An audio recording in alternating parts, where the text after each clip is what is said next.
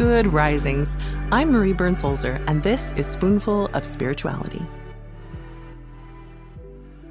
Yesterday, we began the discussion about how to have interfaith and intercultural holiday celebrations.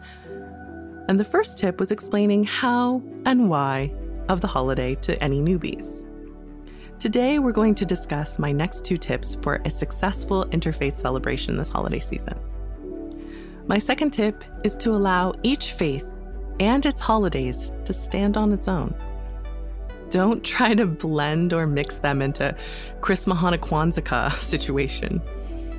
The beauty of these holidays is that they are all different, even if the messages are similar.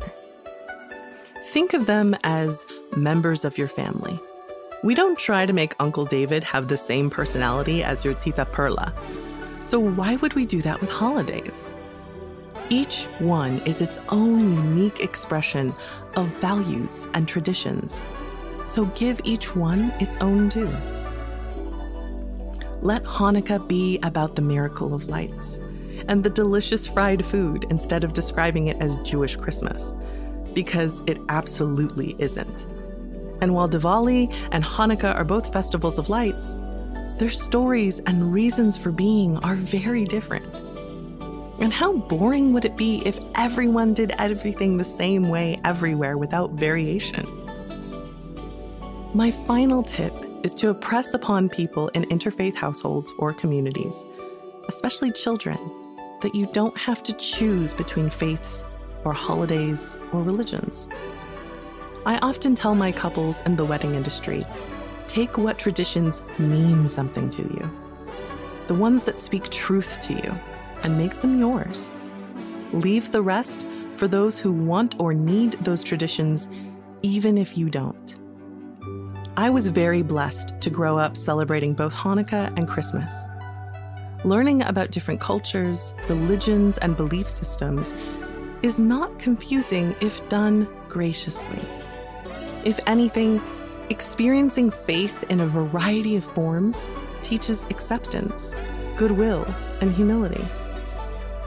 Acceptance comes through understanding the why and how of what each community does, learning the logic and values communicated through the traditions.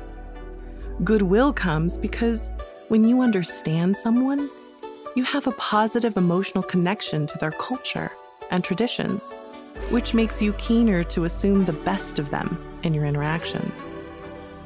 And humility because, frankly, it's hard to be an outsider or a new person to a long standing tradition. By engaging with something new, something outside of what you're familiar with, you learn to embrace a beginner's mindset and go in with innocence, assuming nothing. Most of all, speaking simply from my own experience, being able to share in the holidays and traditions of loved ones who have a different heritage, faith, or culture can be a deeply moving education on the humanity that we share. Because at the end of the day, most of us truly want peace on earth and goodwill to all.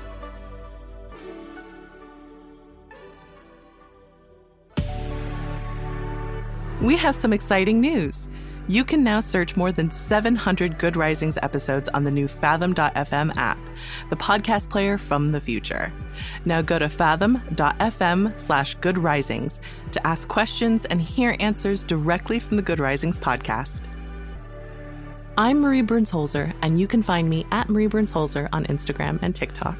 Thank you so much for listening to Good Risings today. If you enjoyed this podcast, please let us know by leaving a review. We love hearing from you. Now go be excellent to yourself and to each other. Good Risings is presented by Cavalry Audio.